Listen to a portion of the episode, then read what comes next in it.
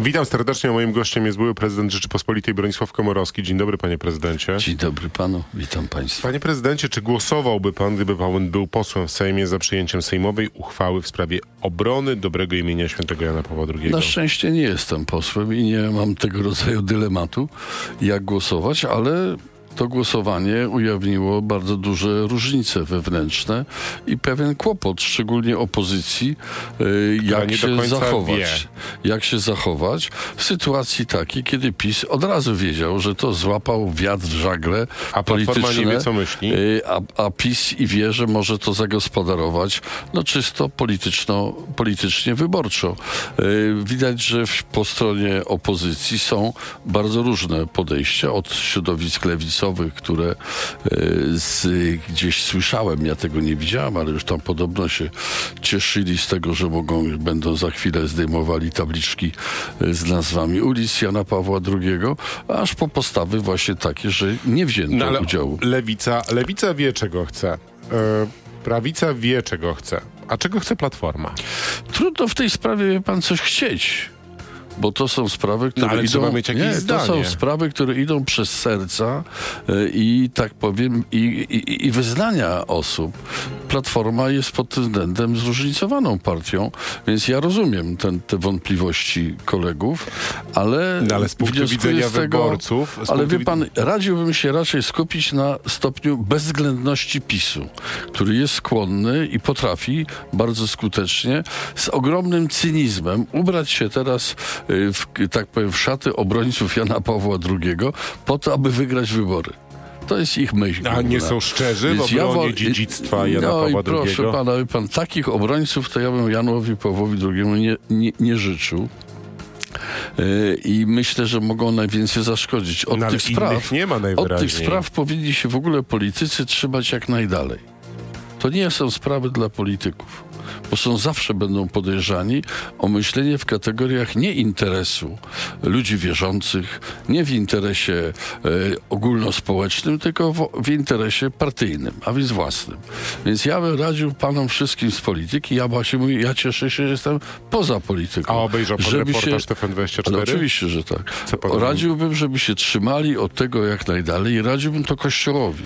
No, aby ale nie, politycy aby nie korzystał z tego rodzaju y, podpórek politycznych, bo to się źle dla Kościoła skończy. Panie, panie prezydencie, ale politycy kreują politykę państwa, a ona wyznacza to, w jaki sposób radzimy sobie ze społecznym problemem. Pedofilia jest e, problemem. Jest, jest wyzwaniem. oczywiście, że jest. Czy zbrodnia, oczywiście. przestępstwo pedofilii jest ale, problemem. Ale wie pan, odnoszę wrażenie, że w tych kwestiach reakcji partii politycznych na reportaż y, y, zamieszczony w TVN-ie najmniej chodzi o pedofilię, a na pewno PiSowi najmniej. Ja bym bardzo chciał, aby powstała komisja, tak jak powstała za zgodą i przy współpracy Kościoła katolickiego francuskiego, która to komisja zajmuje się kwestiami y, y pedofilii w wymiarze zarówno historycznym, jak i współczesnym, dostała do, dostęp do wszystkich praktycznie archiwów kościelnych, a składa się tylko z osób świeckich i niepolitycznych. I ta komisja rzeczywiście może zaproponować nie tylko rozpatrzenie wszystkich najbardziej trudnych i często bardzo bolesnych kwestii w historii, ale także i zaproponować rozwiązania na przyszłość. Panie prezydencie, ale we Francji nie było esbecji. We Francji e, przystąpiono do tych działań i w Irlandii e, przystąpiono do takich działań zdecydowanie bliżej wydarzeń, o których e, mówimy. E, ja, ja mam takie wrażenie, że my jesteśmy w sytuacji, w której w zasadzie nigdy nie poznamy jednoznacznej odpowiedzi na e, te, te pytania, o których dobrze, mówimy. Dobrze, że pan wspomniał o esbecji. Niech pan zauważy, coś się dziwnego zrobiło w Polsce. To znaczy dawniej zwolennicy pełnej wiary w archiwa esbeckie i, pe i pełnej ich jawności dzisiaj kwestionują, e, te, jak, jak to dotyczyło, byli zwolennikami, jak to mogło dotyczyć ich przeciwników politycznych. Prawo i Sprawiedliwość mówiło, otwórzmy wszystkie archiwa, pokażmy wszystkie niecne sprawki i nie zastanawiajmy się, czy te archiwa są prawdziwe, czy nie. Dzisiaj mówi odwrotnie. Jak to dotyka Kościoła albo dotyka naszych kolegów, no to zachowajmy ostrożność i umiar. Ale, ale niech pan pozwoli dokończyć tak. myśl. Ale jest i proces odwrotny. To znaczy dawni przeciwnicy dawania jakiejkolwiek wiary w archiwa esbeckie dzisiaj mówią, no tutaj można, no mamy nareszcie, tak powiem, kawę na ławę, prawda, położoną, jeśli chodzi, i wierzą tym archiwom esbeckim w pełni.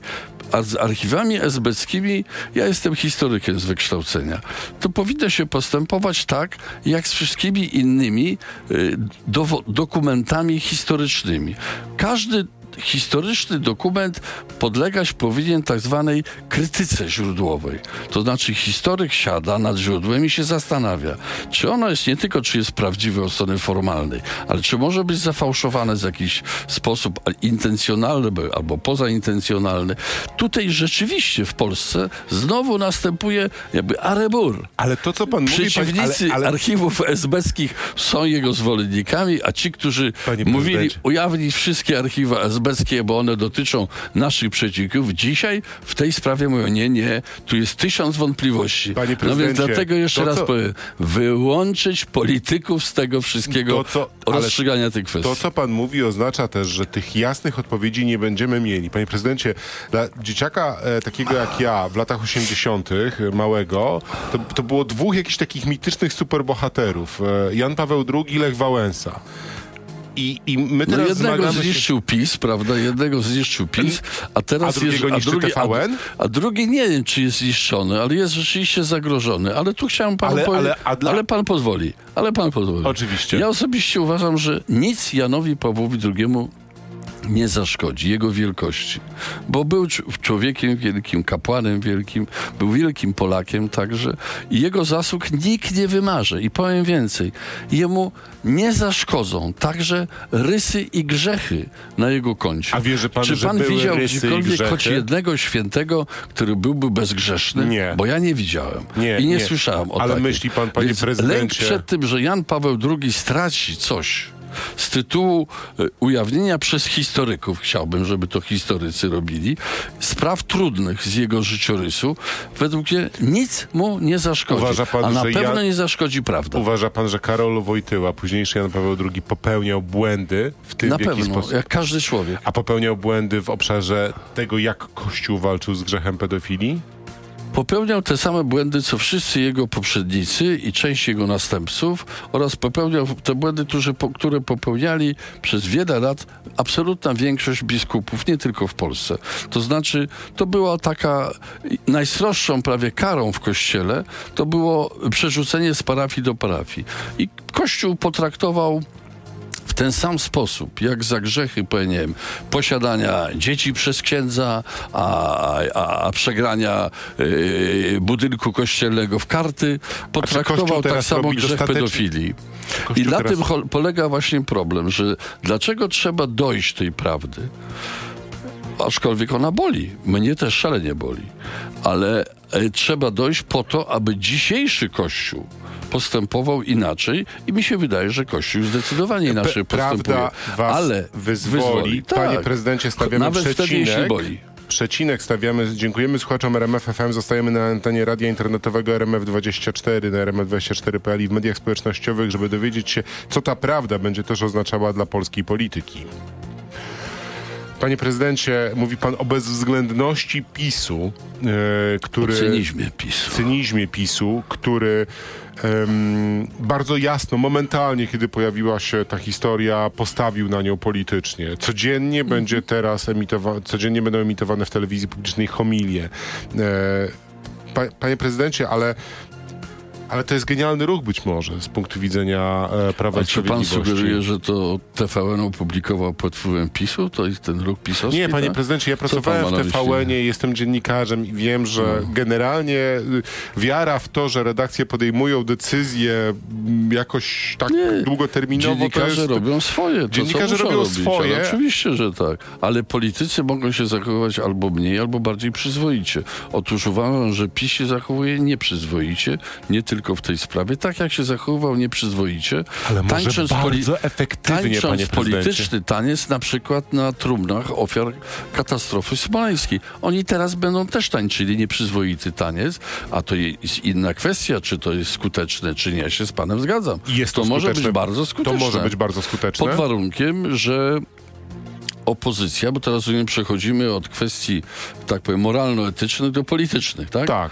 No to powiem panu tak, że jeśli opozycja nie znajdzie odpowiedniego sposobu na zachowanie, to zapłaci za to cenę w wyborach. E, Ja bym sugerował, e, aby nie mądrej, opartej o pójście w zaparte pseudo-obronie Jana Pawła II przeciwstawić mądrą, mądrą, mądrą obronę autorytetu Jana Pawła II jako e, niezwykle zasłużonego dla polskiej wolności, zasłużonego dla polskiej drogi do Unii Europejskiej, zasłużonego także dla głębokiej reformy zachodzącej w Kościele. Tylko ta mądra obrona, ona musi być oparta o prawdę.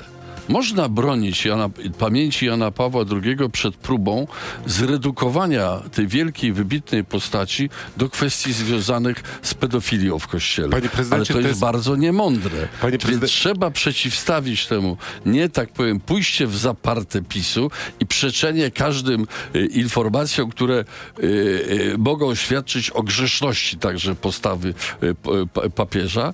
Trzeba przeciwstawić mądrą obronę, która by broiła go przed próbą zamiany go w, tak powiem, spiżowy pomnik, y, właśnie bezgrzeszny. Panie no nie było świętych bez grzechów. No. Mówi pan, mówi Czasami pan... większą, większą zasługą i, i źródłem do świętości jest zdolność do przezwyciężenia własnych grzechów. Panie prezydencie, mówi pan o takim świadomym, e, wielowymiarowym obrazie, ale my żyjemy w polityce, w której generalnie PiS mówi Trzaskowski chce Polakom zabrać mięso, zmusić ich do jedzenia robaków, e, postawić im wiatraki koło domu, e, m, chcą nam zabrać e, naszego świętego Jana Pawła II, największego Polaka w historii. No, kampania polityczna w Polsce, chce- LGBT jeżeli grożą pan ludziom. liczy na to, że ja powiem tak, mówmy takim samym uprosto, uproszczonym językiem, odpowiadajmy pytam na, się- na przykład, odpowiadając na, na sugestie PiSu, że e, opozycja chce zmusić Polaków do jedzenia robaków, co jest nonsensem, to by, no to powinien odpowiedzieć, no ale proszę państwa, ten PiS chce zabronić stosunków płciowych częściej niż raz na kwartał. Pasuje do obrazka? Nie, no to Pasuje. ja myślę, że to ale jest idiotyzmem, kampanię Jest wyborczą. idiotyzmem. Ale no. wie pan, jakby poniosło Pan kampanię wyborczą? Ale pan mnie nie zachęci do uprawiania takiej kontrkampanii, mimo że PiS jest mistrzem w kłamstwie, mistrzem w, y, właśnie w cynizmie politycznym i mistrzem w wykorzystywaniu y, sytuacji y, takich jak właśnie jak ta związana z ujawnionymi y, faktami dotyczącymi życia Jana Pawła. I jeszcze jedna rzecz dotycząca e, tej, m, tej sprawy e, wiąże się z wezwaniem, które później się zmieniło w zaproszenie dla ambasadora amerykańskiego w związku z e, reportażem. O, o co może chodzić z tą wojną hybrydową przeciwko Polsce? To akurat tutaj... Wie pan, no niech pan pyta pisowców o to. Ja jestem że pewien, oni że oni nie panu wiedzą, nie udzielą żadnej odpowiedzi. No na pewno. Dlatego, że jeszcze świeżo przecież ambasador amerykański y, mógł się zachowywać w sposób zupełnie sprzeczny z zasadami w, po, w państwie polskim. To znaczy? No, wie, wie pan, byłaś niedawno wizyta prezydenta Bidena. Wszyscy się z niej bardzo cieszyliśmy. No ale jak to jest możliwe, że ambasador amerykański w Polsce występuje w roli gospodarza miejsca, przemawia przed prezydentem polskim? No niech pan powie, jak to jest możliwe. No, więc dużo jest takich dzisiaj... głosów mówiących o tym, że Amerykanie e, no, dosyć są asertywni w relacjach A ja z mówię Polską. nie o Amerykanach, mówię o Polakach, o władzach państwa polskiego, bo one się na to godzą. To jest pokłosie tego słynnego przykucnięcia pana prezydenta Dudy u biurka prezydenta Trumpa. Prawda, gdy ten siedział rozparty. To jest taka postawa. Więc oni dzisiaj próbują te faktyczne absolutnie niegodnościowe zachowania w stosunku do Stanów Zjednoczonych, Zjednoczonych trochę przykryć no, przez to, że właśnie raz wzywają, raz zapraszają pre- ambasadora amerykańskiego w Polsce, nie wiadomo w jakiej sprawie. No i jak powinny wyglądać te relacje z Amerykanami? No z drugiej strony oni są jedynym tak naprawdę naszym realnym gwarantem bezpieczeństwa, Ale okazało się. no, no właśnie, dlatego trzeba szanować y, naszego bardzo ważnego partnera amerykańskiego, ale szanować również samego siebie. Ja mogę panu powiedzieć, że dwa razy byłem nagabywany jako prezydent Polski y, o, w kwestiach zgody na rozstrzygnięcie y, przyszłości energetyki jądrowej w oparciu o technologię amerykańską, ale bez przetargu. Dwa razy się na to nie zgodziłem. Dwa razy zapraszałem. Amerykanie przychodzili prosili, żeby Nie będę mówił Westinghouse... szczegółów, bo kiedyś może napiszę, ale tak było. No wie pan, ja nie kucałem przy biurku y, Obamy. A miałem z Obamą świetne relacje. Amerykanie nie cenią sobie takich, którzy kucają przed nim. Amerykanie nie cenią polskich władz obecnych? Nie cenią tych władz, które, które kucają przed nimi. Panie prezydencie, e, z- z drugiej strony, to jak już jesteśmy przy takich kwestiach bezpieczeństwa, e, no to jest efektywna ta władza, jeżeli chodzi o tempo zakupów zbrojeniowych, e, ale pojawia się pytanie, czy, czy nie powinna jednak powiedzieć pewnych rzeczy wprost? Czy nie należałoby w Polsce przywrócić poboru? Czy nie należałoby przywrócić jakiejś formy zasadniczej służby wojskowej? Jak pan uważa, też Wie jako pan, ja były... uważam, że ta władza, ona jest efektywna w podejmowaniu decyzji o tym, że ktoś kiedyś zapłaci gigantyczne pieniądze z budżetu państwa polskiego za niesamowicie rzeczywiście rozbudowane zamówienia w przemyśle amerykańskim. E, ta władza w ogóle się nie liczy z tym, ile to kosztuje. Jedno jest pewne, że gdyby te, połowa tych zbrojeń była przeprowadzana 2, 3, 4 lata temu, byśmy te samo, to samo uzbrojenie kupowali taniej. Dzisiaj kupujemy patrioty wielokrotnie drożej od Rumunów, którzy zrobili to wcześniej. I tak jest z każdym typem uzbrojenia, więc y, trudno chwalić władzę państwa polskiego y, w pełni, bo ja się cieszę jako były minister obrony narodowej z zwiększania potencjału polskich sił zbrojnych, ale mam wątpliwości co do sposobu dokonywania zakupów. To, że na przykład nie ma offsetu, to znaczy zamówień amerykańskich w polskim przemyśle zbrojeniowym, to było to, co myśmy się... Jak, No jak- ale offsetu nie da się zrobić od tak szybko. Da się zrobić, bo jest ustawa offsetowa, tylko można z niej rezygnować. Ale jeżeli chce się szybko dostać używany pana, sprzęt, no, no to trzeba spółki. Wiadomo, że Amerykanie Taka nie znoszą offsetu. Bardzo tego nie lubią, bo nie lubią zobowiązań wobec, wobec przemysłu zbrojeniowego krajów, w których, którym, którym sprzedają uzbrojenie. Ale czy to jest powód, żeby Polska rezygnowała z szans własnego przemysłu zbrojeniowego? Nie No ma nie jest. czasu na to, A jak to nie ma? Co, już jest jutro wojna wybucha?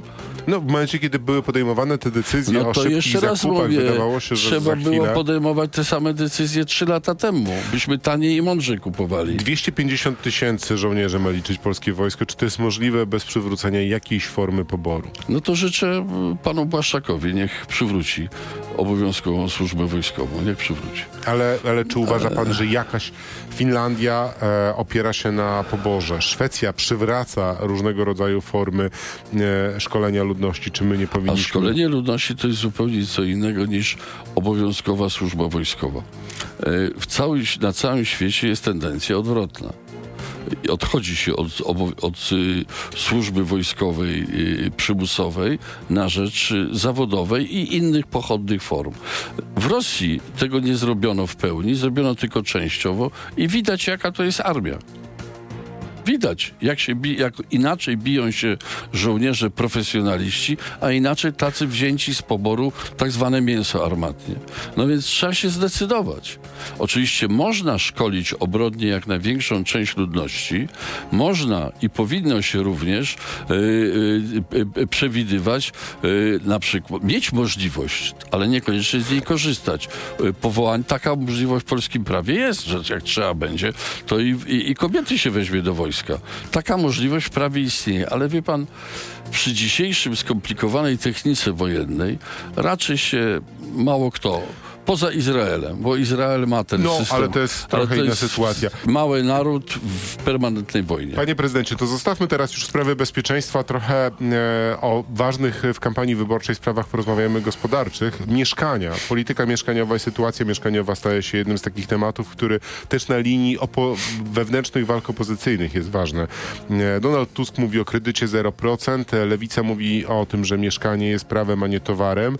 E, a według pana mieszkanie jest prawem, A a, nie ja towarem? korzystam z faktu, że jestem już poza polityką partyjną i pragnę wszystkim przypomnieć, że y, po pierwsze zobowiązania państwa o rozwiązaniu y, y, kwestii mieszkaniowej w Polsce w PRL-u skończyły się katastrofą. Ja nigdy żadnego mieszkania nie dałem. Moja książeczka mieszkaniowa przepadła za parę złotych. Córka ją mogła, dostała parę złotych z tytułu w następnym pokoleniu. Więc ja nie wierzę w żadne zobowiązania państwa tego typu. A przypomnę, że powinniśmy jeszcze o tym pamiętać. Chyba w kampanii wyborczej Lewica, y, wyborczej prezydenckiej, y, jeszcze kiedy kontrkandydatem Lecha Wałęsy był, y, był Aleksander Kwaśniewski, obiecywała 2 miliony mieszkań. Potem PiS to zredukował do miliona mieszkań. A czy pan wie, ile jest budowanych mieszkań w Polsce? Różnie, różnie, z programów, które są formą wsparcia A dla nie, młodych no to mieszkań. to są no to są kilkadziesiąt liczby. do 120 tysięcy. Ja mam panu po, i mogę panu Ale czy powiedzieć, postawienie że... na deweloperów tylko jako jedynych Ale to dostarczycieli są to, nie właśnie jest... hasła. Ja panu powiem, nie wierzę w żadne tego rodzaju dal- zobowiązania, które są podyktowane tylko i wyłącznie kampanią wyborczą. A jeśli pan pyta mnie o programy partii politycznych, to powiem tak, że tak jak różna jest sytuacja ekonomiczna młodych ludzi, tak jak różne, tak samo róż, zróżnicowane powinny być y, y, formy wspomagania ich przy uzyskaniu pierwszego mieszkania. I są tacy, którzy, których rzeczywiście nie będzie stać na y, kupno mieszkania i spłacanie kredytu, ale, ale są tacy, którzy świetnie sobie z tym radzą pod warunkiem, że im się na przykład ich się zachęci w formie odpisu od podatku. Panie I to prezydencie, wystarczyłoby. zróżnicowane są też programy poszczególnych partii opozycyjnych. Powinna być jedna, dwie czy trzy listy. Dlaczego No tak, pan- tak, tak, ale listy, taka. listy mieszkaniowe? Nie, pan, listy Ja byłem partyjne. na liście mieszkaniowej w PRL przez kilkadziesiąt lat. Nie, Nic nie, z tego nie. dobrego nie wyszło. Wie pan, wie pan, że trwa ta żonglerka listami e, opozycyjnymi. Opozycja Nie, jedną no, listę powinna to mieć, już żeby jest zatrzymać... zdecydowane, mi się wydaje, Będą że, trzy? że wydaje, tak mi się wydaje, że Platforma nie zaryzykuje odrębnej listy z Lewicą. E, tylko, e, więc jeżeli ma, a ja jestem zwolennikiem jak najdalej idącej jedności, cieszę się z paktu m, senackiego, że się posuwa do przodu. Myślę, że pewnym pozytywnym zjawiskiem będzie dogadanie się partii pana Kosiniak-Kamysza z partią pana Szymona Hołowni. To może być dobry początek. Tym bardziej, że jest on, podjęli panowie obaj próbę zbudowania porozumienia na bazie wspólnoty programowej. I sugerowałbym całej opozycji demokratycznej, żeby zacząć nie tyle ciągle się tam ekscytować perspektywą, czy będzie jedna, czy więcej list, żeby się zajęli tym, co może zbudować przekonanie Polaków, że oni mogą być i, i jednością współpracującą. No ale kwestie, wymiarze kwestie programowym. ale kwestie światopoglądowe zdają się tę opozycję dzielić w sposób tak fundamentalny, że to jest nie do pogodzenia. A dlaczego godzić? Ja tego nie wiem, dlatego uważam, że pewnie nic z jednej listy nie wyjdzie, no bo proszę sobie wyobrazić dzisiaj, co miałby yy, pan Kosiniak-Kamysz yy, ka- kandydować na, liś, na jednej liście z tymi osobami, które tam, ja nie wiem kto to był, ale tak słyszałem, że właśnie już chcieli zdejmować tabliczkę z imieniem Jana Pawła II. No nonsens, no. To by nie wyszło, więc ja uważam, jest jak jest, trzeba budować jedność do takiego poziomu, do jakiego się da, A to bez wystarczy- większego bólu. Wierzy pan w to, że uda się pokonać e, PiS? Oczywiście, że wierzę, ja to jest szansa, ale teraz pojawiła się nowa, bardzo poważna, poważna, poważne wyzwanie, jakim jest mądry, mądra zaproponowanie opinii publicznej, mądrej reakcji na to, co nie, część ludzi w moim przekonaniu niesłusznie odbiera jako zamysł szkodzenia pamięci Jana Pawła II. To Bronis- jest przesadna ocena, ale z opiniami ludzkimi należy się liczyć. Bronisław Komorowski, były prezydent Rzeczypospolitej, był gościem popołudniowej rozmowy w RMF FM. Dziękuję, Dziękuję bardzo bardzo. serdecznie. Wszystkiego dobrego.